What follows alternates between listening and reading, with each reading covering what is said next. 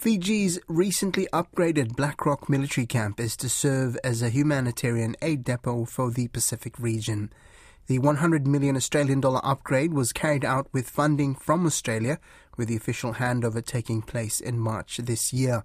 Its future function as a regional disaster response hub was endorsed by Pacific ministers of disaster management on the weekend. Pacific disaster experts hope having a Pacific disaster relief depot will shorten the time it takes to mobilize help to affected countries in Oceania. Lice Movono reports from Fiji. The Pacific is the most disaster prone region on Earth. The World Risk Index notes Vanuatu, Solomon Islands, and Tonga as the top three countries vulnerable to disaster.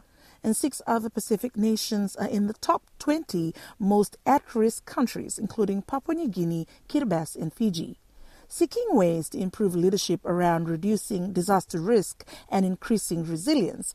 Representatives from 17 Pacific countries and territories gathered in Nadi in Fiji over the weekend for the region's first ever high level meeting of Pacific ministers responsible for disasters. First, it would be uh, first to know that the disaster ministers have considered that the Black Rock peacekeeping and humanitarian assistance and disaster relief facility be used as a regional humanitarian depot. One of the biggest outcomes from the meeting was the announcement that Fiji's recently upgraded Black Rock military camp will serve as a depot to stockpile humanitarian supplies with the aim of speeding up disaster response efforts in the region. Fiji's disaster minister Inia Seruiratu, who chaired the Pacific Disaster Risk Reduction Ministers meeting, made the Black Rock announcement. That would help overcome the challenges of geography in the Pacific and enable our humanitarian actors uh, to pre-position and stockpile relief items and support equipment uh, for swift uh, delivery in emergency situations. Seruiratu told participants that effective disaster response begins well before the wind starts blowing or the seas start rising. With Fiji already being a major connection hub for the Pacific, providing air access links to and from many neighboring states, the ministers hope the Fijian military camp will more than halve the time it currently takes to respond to disasters.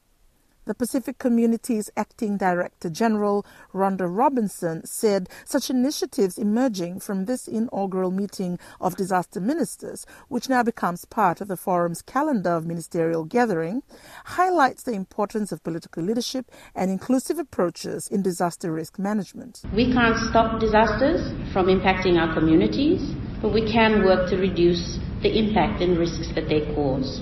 To do this, we all know we need to include the political leadership, inclusivity with communities at the table in a genuine way. There has been a lot of regional instability and political upheaval in the Pacific over the past 12 months, and work is still underway to try and mend bridges with Kiribati after its withdrawal from the Pacific Islands Forum this year. Nevertheless, the forum, a co-organizer of the disaster ministers meeting, says it is confident that the countries and territories in Oceania will work together. The forum's Deputy Secretary General, Filimon Manoni from the Republic of the Marshall Islands, says the cooperation between Pacific Islands ministers for disaster management showed there was political will to try and do things differently.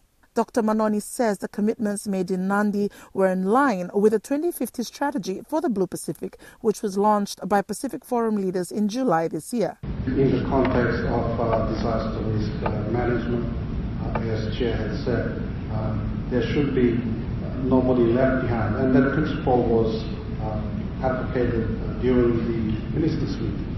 The AUD $100 million upgrade of the Black Rock Peacekeeping and Humanitarian Assistance and Disaster Relief Camp in Nandi was funded by Australia as part of its increased defense engagement with the Pacific region.